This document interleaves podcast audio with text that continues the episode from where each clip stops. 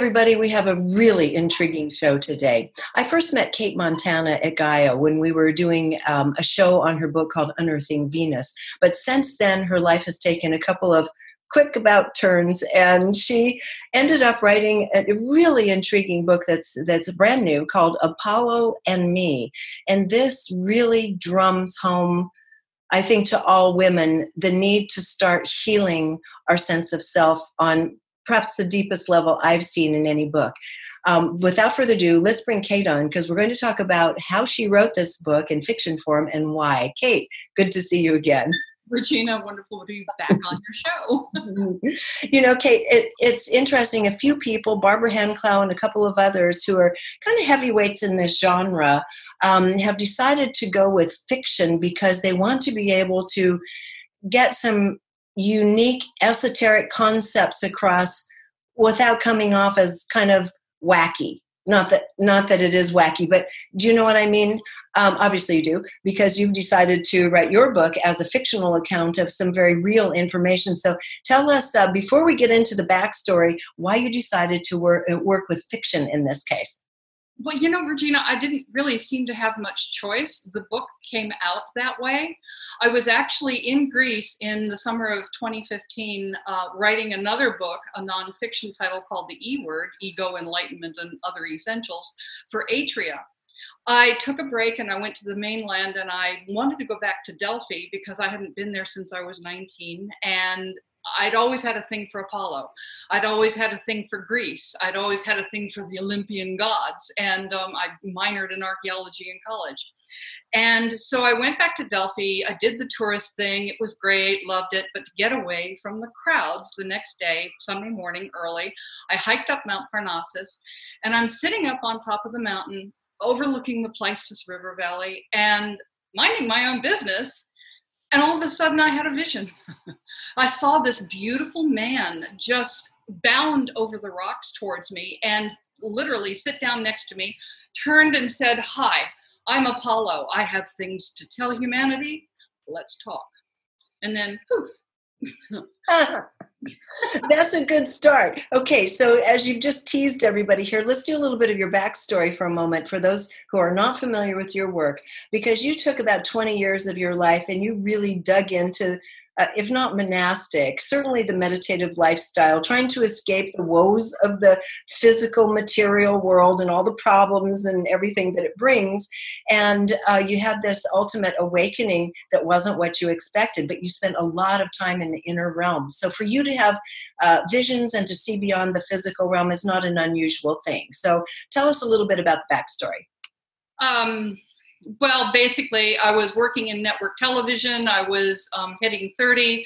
I was married, had the life, everything the right husband, the right career, money, etc. And I was miserable, Regina. I mean, that's such a typical story. And so there really wasn't any place to go other than, you know, I'd done everything else out on the outside. It was just like, oh my God, so what's left? Well, the only thing I hadn't plumbed was myself. So at that point, I uh, left network television and I left my husband and went to go live a monastic life uh, in, a, in the woods in a one room cabin in the middle of freaking nowhere in the North Georgia mountains. And I taught myself to meditate. I was there for three years. And it was really an interesting journey, Regina. I mean, everybody's journey is, is, different and is individual because we're gloriously individual. And I basically just asked myself, who am I? And then i would look within. And then kind of the, the, the question changed after a couple of years to what am i? And then and then and then. Um, so fast forward about 25 years in 2007 and in meditation one morning the personality cate montana the the the ego didn't come back. For years regina i had been falling into what i can only call samadhi states of of union of bliss out with my eyes closed.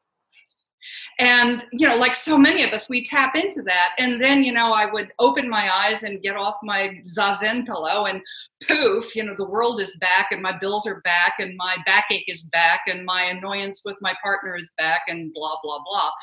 And it, it, a millisecond. And i was like i wrestled for years with this internal shift between ultimate reality, which was ultimately so clear it was ultimate reality with my eyes closed. Oh. And then opening my eyes, I was like, oh God, well, this is doggone real too. What do I do with this? What do I do with this? So, um, yeah, so fast forward to about five, six, seven years later, I didn't come back after a meditation one morning. And it, the only word I can use is liberation. And so for three days, I wasn't Cate. I just was. And if you, quite frankly, asked me what happened those three days, I couldn't tell you. I was just present and alive. And um, and my whole life as Cate Montana became richly amusing. I laughed my ass off, quite frankly, when it happened. No wonder the Buddha is always seen laughing because it's the biggest freaking joke on the planet. It's like I had spent 25 years assiduously meditating hours and hours a day. I wrapped my whole, I designed my whole life around my inner seeking. And wow, because I wanted to be enlightened. Cate Montana, I want to stand up on stage and wear the white robe and tell people how it was. And um, so when awakening occurred, then there was no Cate Montana present, and that was awakening. And so that was the joke is that there was no possibility that I or anybody, any human being, could become enlightened because it was the absence of my personal perspective. you know what? It's interesting you should say that. Just you know, really briefly, without getting into details, my my story is similar. Thirty two was with a network doing news uh, at a local level, local network station. Um, had already been at the network level and married, had my little wonderful son and everything. Same thing. It's like something's missing, and went on that journey. Didn't do the monastic thing right away, but it ended up, you know, similar result. And the thing is, it, as we went through those years, that period of time uh, for 20, 25 years, whatnot. Um, I felt the same thing. I could go into these incredible, expansive states with my eyes closed and thought, wait a minute, what's the trick here? As soon as you open your eyes, you're back to the world around you because the senses are alive and engaged and it involves other people. And this has been the conundrum unless you really are sequestered, as in living at a monastery where you can spend a lot of time with your eyes closed and doing simple things where you don't bump into stuff. But in reality, at the same time, I always felt I love this planet, this possibility of being on this planet, in these trees, in this body, and this kind of central interaction with everything. Like, why are we trying to run away from it? Now, this kind of is going to get, this will dovetail back into your story. Okay.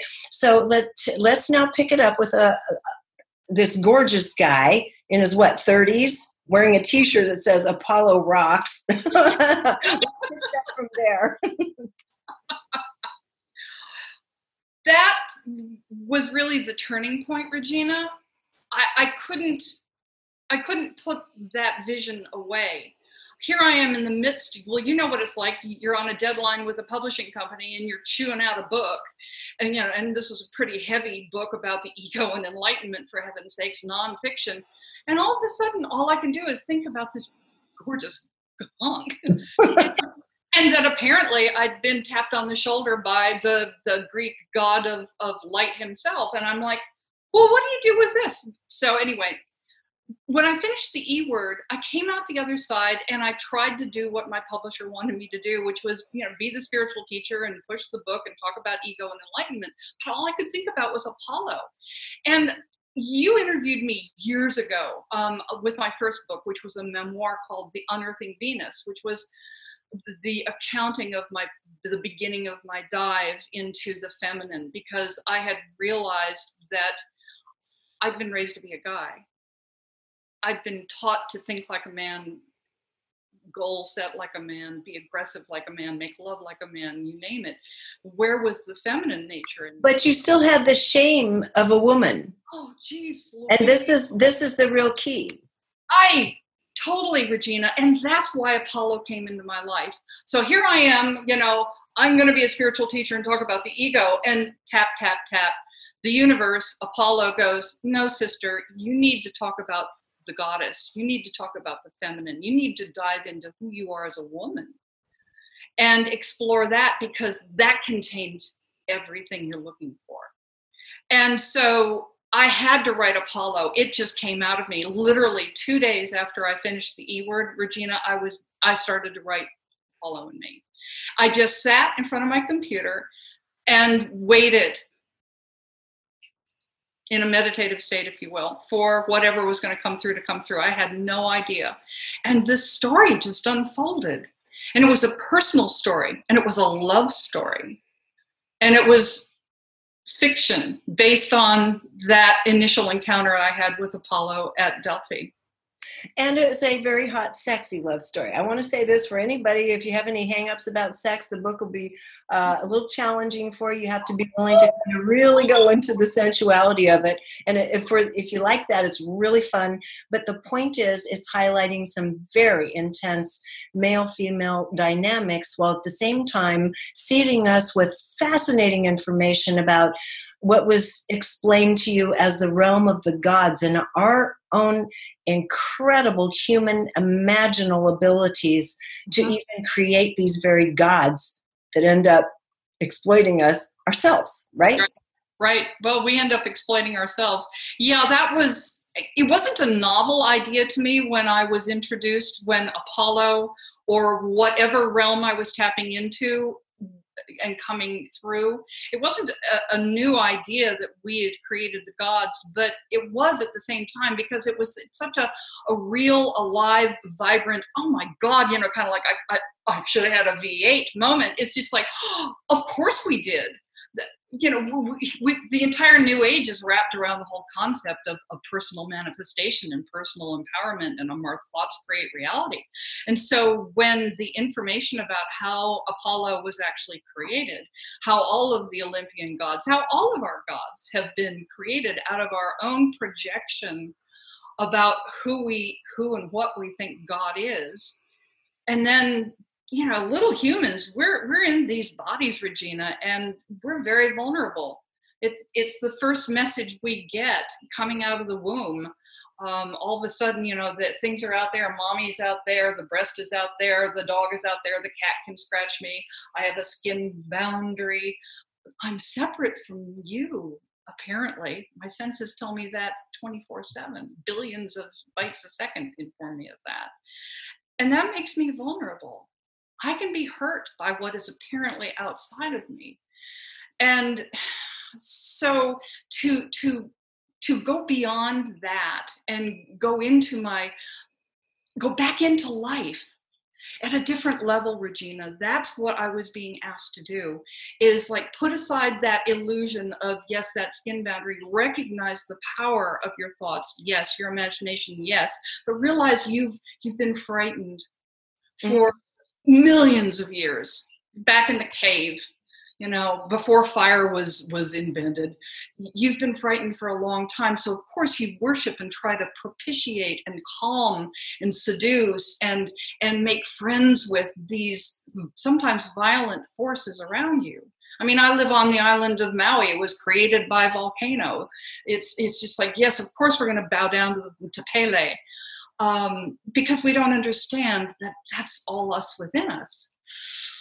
So this was kind of this was the beginning of the journey and getting back into my body regina and accepting my power. Uh, this was a big one because i'm not going to give the whole plot away because a it's the book's too too uh, fat on content. And I don't mean overly fat. It's just juicy, has a lot of content. But I want to get into a little, a few of the plot twists. So yeah. you encounter this person, this Apollo, and at one point he's saying to you, uh, he can tell that you have shame around your body because you're not 23 or 33 anymore, feeling, oh my God, my skin's sagging. I'm sitting here with this beautiful young man. And all of this kind of women self chat, self shaming chat starts happening, which happens to women around the world throughout history, particularly once we entered the age of, entered the age of patriarchy. Mm-hmm. And so a little scene happens there. Would you wish would you wish to be ageless? A little beguilement happens. And let's talk about that scene and why it happened to set up the rest of the plot. That scene really shocked me, Regina. I that that was the first I when I wrote that scene about Apollo's temptation, if you will, mm-hmm. um, of eternal youth, and the price she was going to have, my main heroine was going to have to pay for that. That came so out of left field. That's when I knew that this book had a life of its own, and yeah. and that came in like about page seven. So. Yeah. I was yeah. like, okay, I'm not in control here. I'm, I'm going, I'm being taken for a ride. um, but you know, a lot of people have asked me whether uh, whether this is channeled material, whether I'm whether it's autobiographical, and to be honest, I can't say where the line of demarcation is. I know that Apollo, Apollo, this entity, whatever, was evoking in me my deepest considerations, concerns, shame, programming, social programming, endless, oh my God, thousands of years of patriarchal religious shaming of the of, of woman as the ultimate evil temptress who seduced us out of the garden and life's been crap ever since you know it's like oh my god the level that that was in me and especially now that i'm getting older um it's like i'm in my late 60s and it's been really shocking to look in the mirror and I go, who the, who the hell is that? Oh my God. And so, whatever small amount of confidence, sexual confidence, and so much sexuality was wrapped into my confidence as a woman. Um, yes, in network television, yes, I could I could beat the guys at their own game in, in, in TV production, and I was as good as any man and paid as any man the where I really felt validated was as if I could attract a man and keep a man and keep a man satisfied in bed. That hi, I was raised in the women's lib, you know, century, uh, decades, and still I was such a huge part of my programming, Regina. And now to be older, it's like, oh my God, how much of my power, oh, I can't even believe I'm saying this, but it's so true. How much of my power have I lost? And this goes through most women's minds repeatedly as we go through the aging process is what is our value anymore because it is so inculcated into our DNA to to scrap for survival to have some kind of favor with men, literally for our survival, to compete with other women, to be even um, duplicitous. You know, women are much less direct in communication in these ways where you're kind of maneuvering and manipulating to see that you secure some steady attention from a man in your life, whether it's a mate or a boyfriend or whatnot, so that you can survive because historically that was our means of survival. But to me, Cate, what intrigued me so much about this book is that I think that is probably the biggest problem we have on the planet.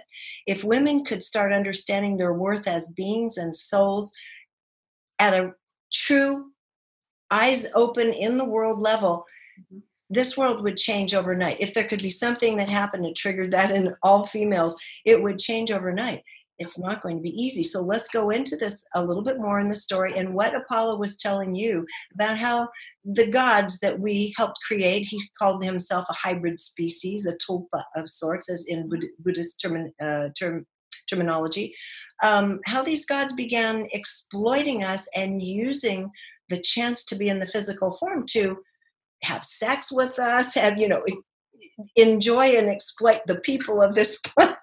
Right, right. Well, you, you, you're probably no stranger to various conspiracy theories from Area 51 on to where, you know, whatever, that we're being manipulated by um, in the unseen realms. You know, the reptilians have, you know, the hierarchy above them. The Everyone watching here is familiar with these themes, so go for it. Got it. So, so thinking that we're being manipulated by external forces is is not a big leap. we're already there, and the truth of it is we are. And yet, so many, I, uh, and this is the information that came to me through this, is that so much of what we fear and are now being manipulated by and energy sucked by is of our own creation. We have projected, as I say, out of our fear you know the big man in the white in the white beard and the white sky the all-knowing all-seeing authoritarian that is going to zap you to hell if you're if you're bad and and elevate you to heaven if you're good. Oh my god we've created that entity. We and that's what apollo wanted me to realize and wanted that's one of the reasons he tapped me on the shoulder at delphi and said i've got things to tell humanity it's like wake up you're still giving your power away to these beings that you're creating no, yeah. was, he was not saying that there are no grand creative forces within the universe. That's not what he was saying. He's saying what you humans are mistaking for a creator God mm-hmm. is nothing other than essentially an errant uh, imaginal god from the realm he was once from or yep. the realm they they were from. And they were different realm beings that we helped imagine into physical form in our reality. And so let's go for it. I mean it's one of the controversial parts of the book. He said we've all withdrawn. He said i'm here to do this this one last thing to help you the feminine wake back up. And he's the perfected man on every level in his interactions with you in this book to allow you to wake up as a woman awake from this this dull state we've been kind of rocked into. Yeah. Right right? Mm-hmm. And so, yeah, so we we've created these beings to essentially enslave us in our mentality, and he's come to bring you personally back to life, so you could understand what the feminine had been subjected to, and he used all the tricks that an enticing male would use to make mm-hmm. you feel small initially, playing with you, right? Oh, absolutely. Oh, he seduced me from day one. and then, of course, in that seduction, all of my fears and all of my insecurities as a woman came up, all of my shame, all of my judgment about getting older. How could he possibly have any? I must be imagining that he is is being sexually you know flirtatious with me. It must be my own tremendous neediness that's projecting this onto him. He he doesn't want me. Oh my god the crap that came up regina. Ugh. And so you know just briefly he does exist. I'm not sure, I can't really explain it. He called himself an archetype, a pattern. And you're right, he, he did. He is the perfected male. And the thing that was most seductive about Apollo was that he saw me.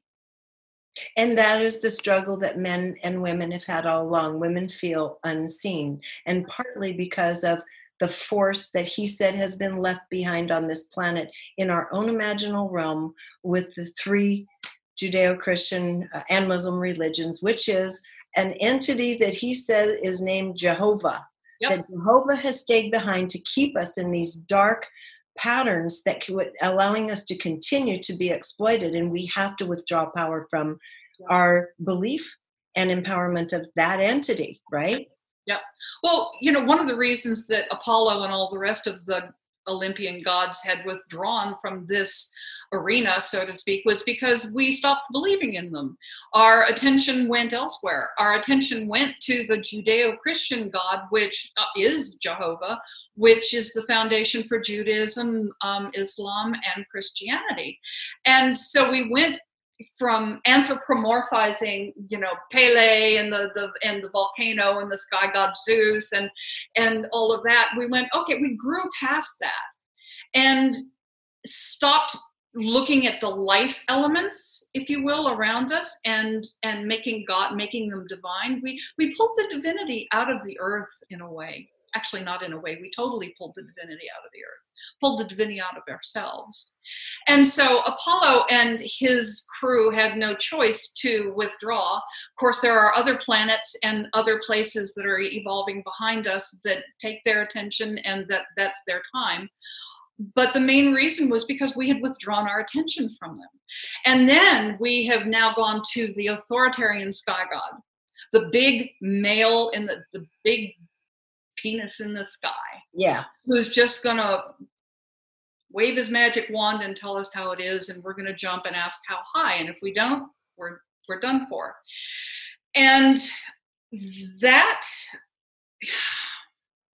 that has sucked the joy out of us, Regina. That has sucked all the life force out of us. Absolutely. all the power out of us.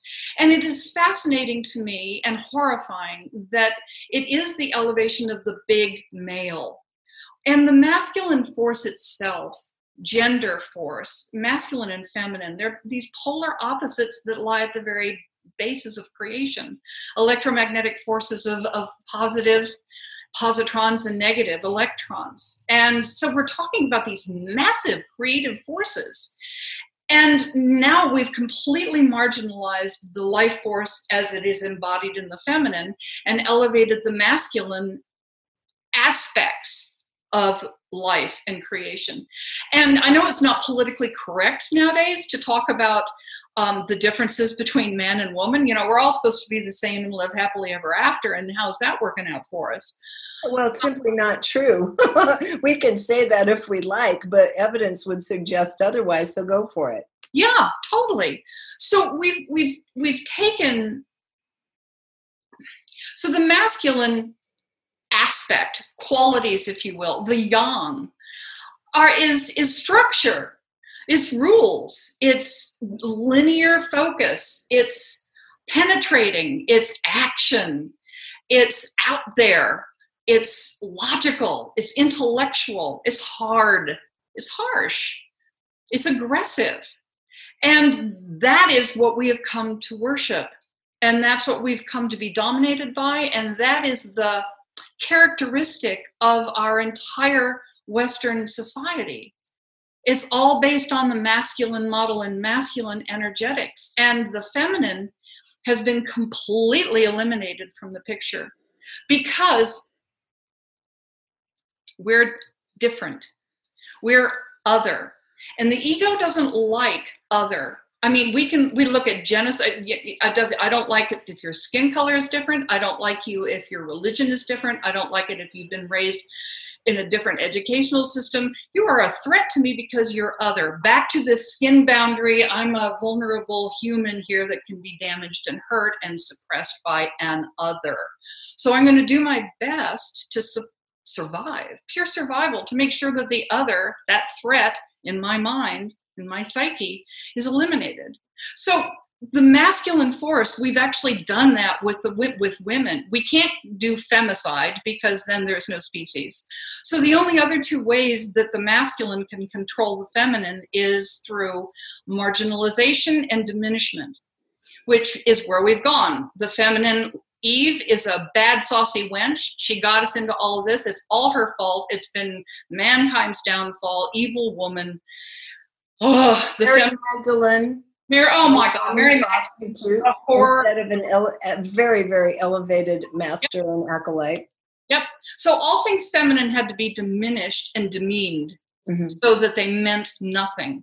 Because you know nowadays you, you don't want to be soft, you don't want to be sweet, you don't want to be gentle, you don't want to be vulnerable. All of those more feminine attributes, they've become incredibly judged and negative and i don't know about you but the last thing i wanted to be growing up was vulnerable and sweet. It was just like well to hell with that. I wanted to be out there making my life path and be aggressive and yada yada yada. And so so then the back but back to how we're marginalized. Now that's the next way that the masculine can get rid of us is by assimilation We've vaulted finally beyond the demeaning. We're crawling out of that hellhole of shame that the patriarchal religions, patriarchal society has set us in and stomped on us.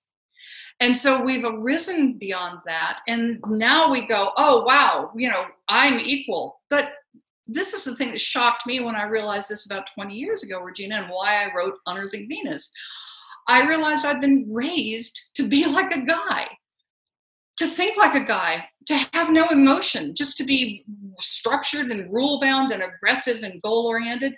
And what a what a horrifying shock to realize that I didn't even know what I was as a being. So now we've been assimilated so we're all we're all acting out of the masculine modality. And yet you can't be a man. So to be assimilated is never going to get you close to what it is you want to experience because you're not a man. No, and we wonder why the, the, the, rapidly escalating rates of alcoholism and drug addiction and suicide in women. Absolutely. Well, going back to the story here for just a moment, um, Apollo was saying to you and showing you, uh, again, the nature of who these beings are that we tend to bow before, saying, Look, we're, I'm essentially uh, manifesting myself to you to see me this way as a manifested, perfected male blueprint. He mm-hmm. said, but the blueprint itself is made for you and all of these incredible physical species around the universe that are coming into their own, going through the journey of physicality. Because so many people think, oh, you know, that the, the, desirable outcome here would be it's getting tough out there. Um, I hope I can do whatever it takes to get into my fifth dimensional energy. So I'm a shimmering, energetic kind of version of myself and I can just poof out of here.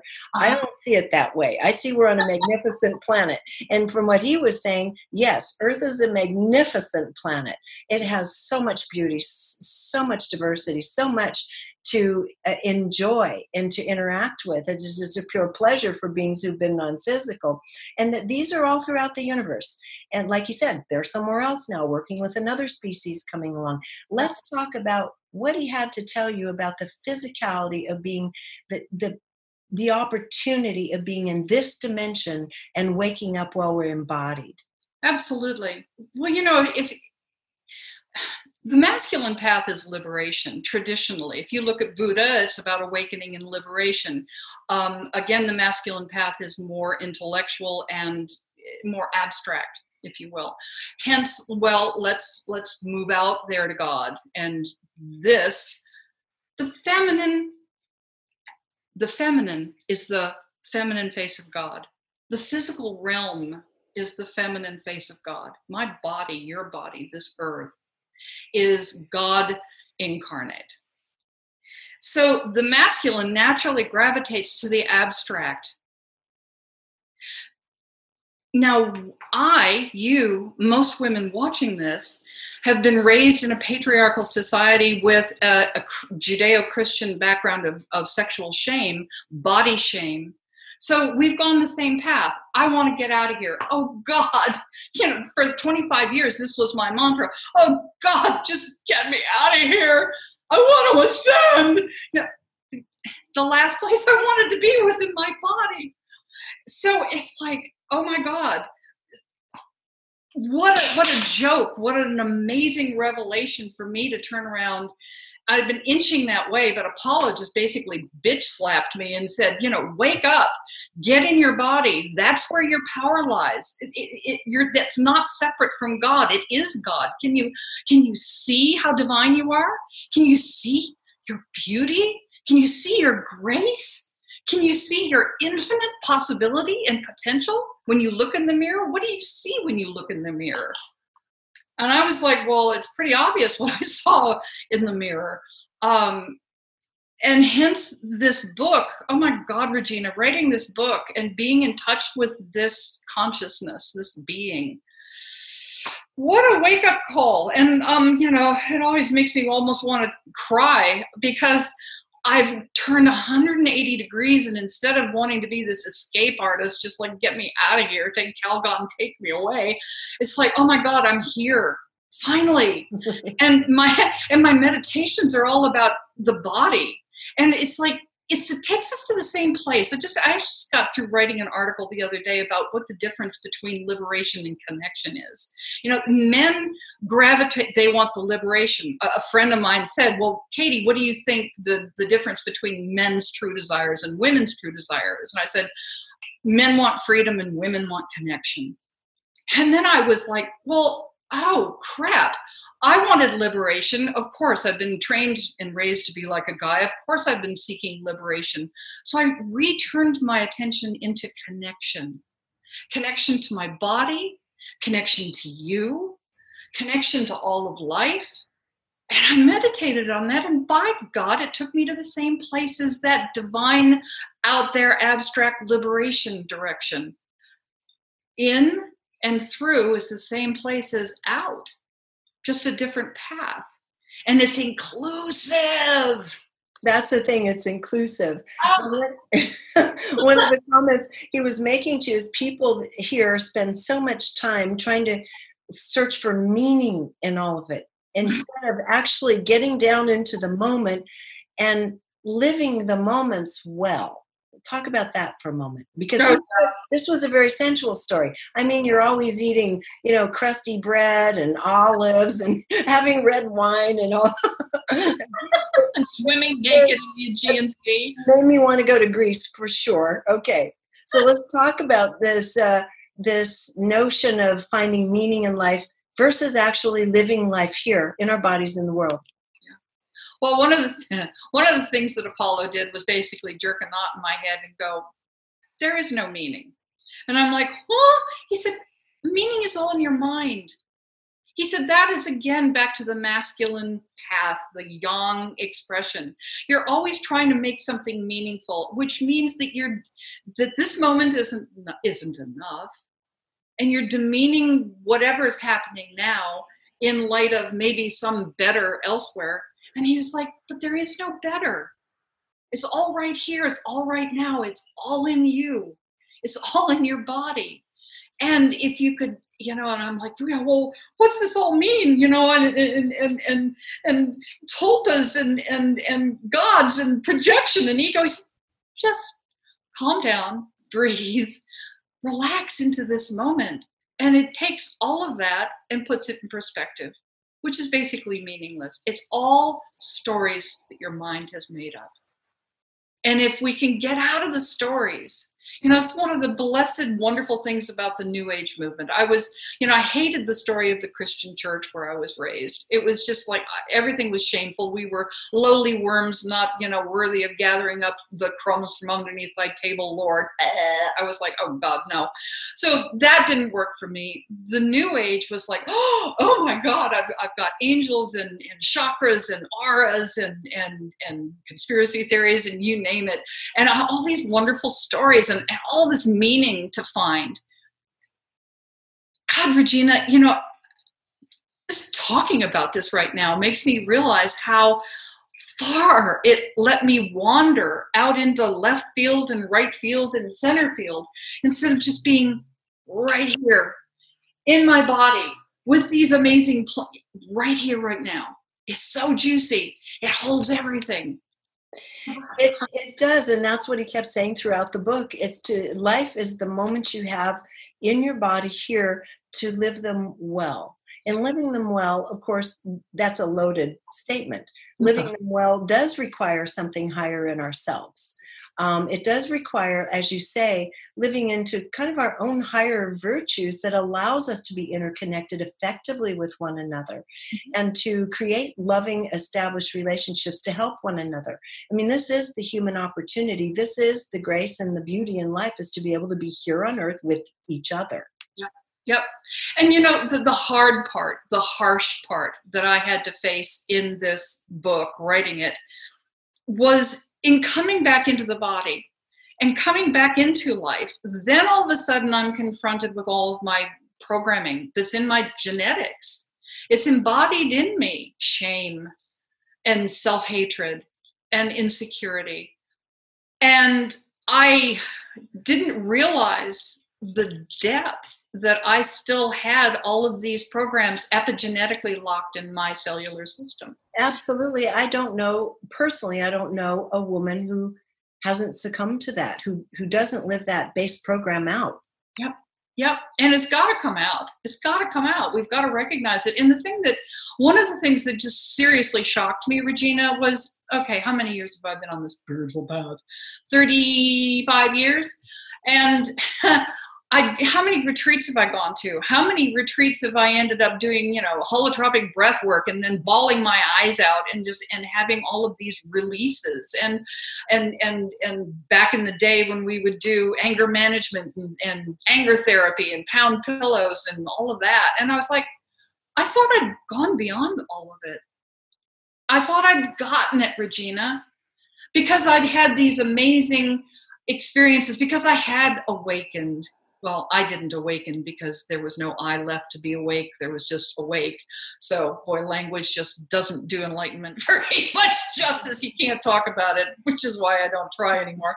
But it's like, oh my God, there was so much residual pain still locked in my body that had to be expressed. I know that's, I know that, you know, I actually kind of lost it when, um, uh, the whole Brett Kavanaugh um, hearings were going on and, and Blasey Ford. It's just like, and I watched so many women around the planet just lose it. Very upsetting. Very upsetting because yet one more time we were seeing that same marginalization, demeaning, diminishment, and the complete, again, the opposite of what the awake, perfected male is and does, which is I see you, I value you, and all that you are that's right. And, and that, that's how this story played out in the book. And that's how you, your character, began responding and opening up. And I don't want to go into the end of the book too much um, in any detail, but just to say that as you went through this journey, and as you've mentioned, all the shame and everything, you were in a shocking situation, taken into essentially a tumbling through time of every kind of abuse that women have been through. And if any women out there that are watching this have been through a number of past life regressions, um, you've probably encountered this stuff, and it's it's terrifying and it's ugly, and it really is it woven into our memory on a DNA level. Uh, to fear for our lives, to manipulate, to do all these things we talked about earlier for our own survival.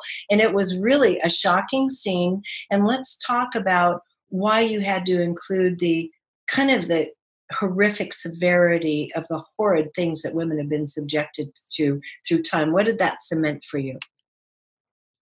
The necessity, the necessity of having to see that and acknowledge it. It's not that every woman has to dive in in and, and have a past life recall like I had, but we have to acknowledge it. We have to acknowledge that there's a reason that there was this incredible wave of righteous rage that came up in women worldwide during the Kavanaugh Ford hearings. Mm-hmm. And that's, we're not just being hysterical. We're not just, you know, making this stuff up it triggered something very deep i think in everyone who was witnessing witnessing it because you could feel the incredible incredible vulnerability uh, her attempts to tell the truth while she was being squashed from all sides. Um, it was enraging. I think there there you're right there is no better word for it. And what was also fascinating is we also what we saw was a woman in her power. She was quietly fierce. Mm-hmm she was centered, she was absolute in her testimony, and she didn't waver, she didn't point fingers, she didn't get. And what we saw on the flip side was a child man who is now, you know, lifelong elected to the Supreme Court. We saw the typical child man who is frightened of the power of life itself, who wants to lock it in a box and throw away the key and wants to that's why the whole fundamentalist movements in in islam in judaism and in christianity is flocking to the foreground. It's like let's go to the past where patriarchy was healthy and vibrant and shut these damn women up so that we can get back to norm well, sure. People are afraid of the unknown. Yeah. They don't know what to expect next if everybody starts standing in their true power. So you can understand. I mean, women included. At least they feel like, well, when we were living in this way, at least we knew our place in the world. Or at least yeah. we had some kind of security in the world. But because as it feels crazier out there, of course, we're becoming more polarized toward those who have courage and are willing to go beyond all the boxes and be surprised at what the future holds and be part of the creation of that. And the other uh, large part of the of humanity that is slipping back to anything that feels secure. And I have compassion for that. We yeah. can understand why people are doing that, but that's not the path I'm choosing, you're choosing, nor anyone else watching this is choosing. But still, if you're a woman, you're probably relating to all these words yourself and saying, God, it's true. I still beat myself up. Oh, when can I lose that five or 10 or 20 pounds or whatever so you can have your power back, your, you know, your attractiveness back? I mean, it's so minuscule compared to the nature of our being and the soul that we are.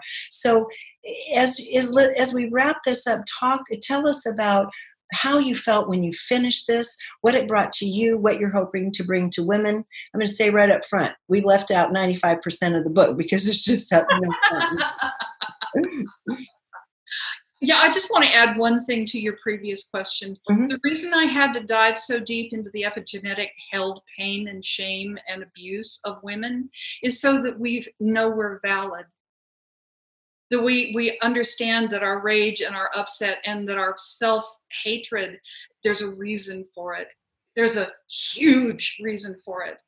Not to wallow in it, but to recognize that we're valid in our pain and then see it and then be able to finally let it go. I absolutely agree with you. And it was a profound a scene that transpired, and it's one I related to. I have been in a lot of uh, regression, through a lot of regressions throughout my life, and have experienced a lot of what you indicated there. And um, once you start realizing the depth of what's lying in our subconscious mind, uh, in our field, in our DNA, you start realizing, yes, it's okay. It's, okay to be seen for what it is now, to acknowledge it, and to give each other the validation. Yep, this is what we've all been through. This is why we're so screwed up. And so now, where do we go from here? And that's the big thing. Where do we go from here? I do think it is the largest, most pressing issue in the world is the denigration of the women on a, a, really a psycho-spiritual level that and we need to come get out from under this and come back alive again. How what are you recommending beyond this? What happens after this? Well i'm a, I'm, I'm a living breathing testimony. I'm you know i'm sitting here surrounded by flowers. Um, spirit called me to to the island of maui. I am continuing on a daily basis to evoke this deep appreciation for life and my body and be present in my body. And I'm diving deep, frankly, Regina, to discover more and more about where this volcanic, powerful energy of the feminine how it rises up through my loins in my womb and the rest of my body and then supercharges the atmosphere of the quantum field around me to pull in you know i, I was watching the un Greta Thunberg talked to the UN, and I just, you know, I went, I just, my eyeballs practically yeah. popped out with, with, you know, compassion and rage at the same time, and I wanted to run out the door and do something. And then this whole process that Apollo put me on, this deep feminine dive, is like I reined that, you know, do something back in, and went, okay, I, and this is so new for me, Regina, and I have seated myself in my body back in my womb area, and I'm attracting that which and magnetizing that which can assist me to make groundbreaking, earth shaking changes. I can't do it alone. I can't do this as Cate Montana. I've got to open up and receive and become this what the feminine is all inclusive and embracing. So there is, oh my God, my power is everywhere around me. It's not just in my head and it's not, you know, on my next, you know, Facebook post. Wow, it's in my connectivity and my availability and vulnerability and being willing to open up to God, what can come in and ride me and support me, and I can ride with it, and we can all change this it's a huge wave that I feel cresting through me personally, but I know it's not personal, it's universal. Charging out there ahead of the rest of most of us on this one, and I think there's a lot of, uh, I think, dialogue that's going to have to, mm-hmm. and story that's yeah. going to have to support this from both women and men. Because, yes, Yes. The men, out, the men, out, there in the world haven't been raised to be the perfected Apollo type male either. They're just struggling to find their own power in their own way in a really kind of topsy turvy uh, reality, chaotic reality right now, which is why so many of them are becoming addicted to opioids and drugs as well. Yep. I mean, this is this is a human problem. So we're going to have to speak together, and we're going to have to become really, I think, very creative and vulnerable to to begin healing this this huge, huge human rift. Yep. I mean, you know, we're not from Venus and from Mars. We're from planet Earth. Exactly. so, you know, let's stop with that playing that game of, of dichotomy and get together and figure out and know each other, mm-hmm. see each other. It's all here to be seen and known. we just have to open up to it and the possibility.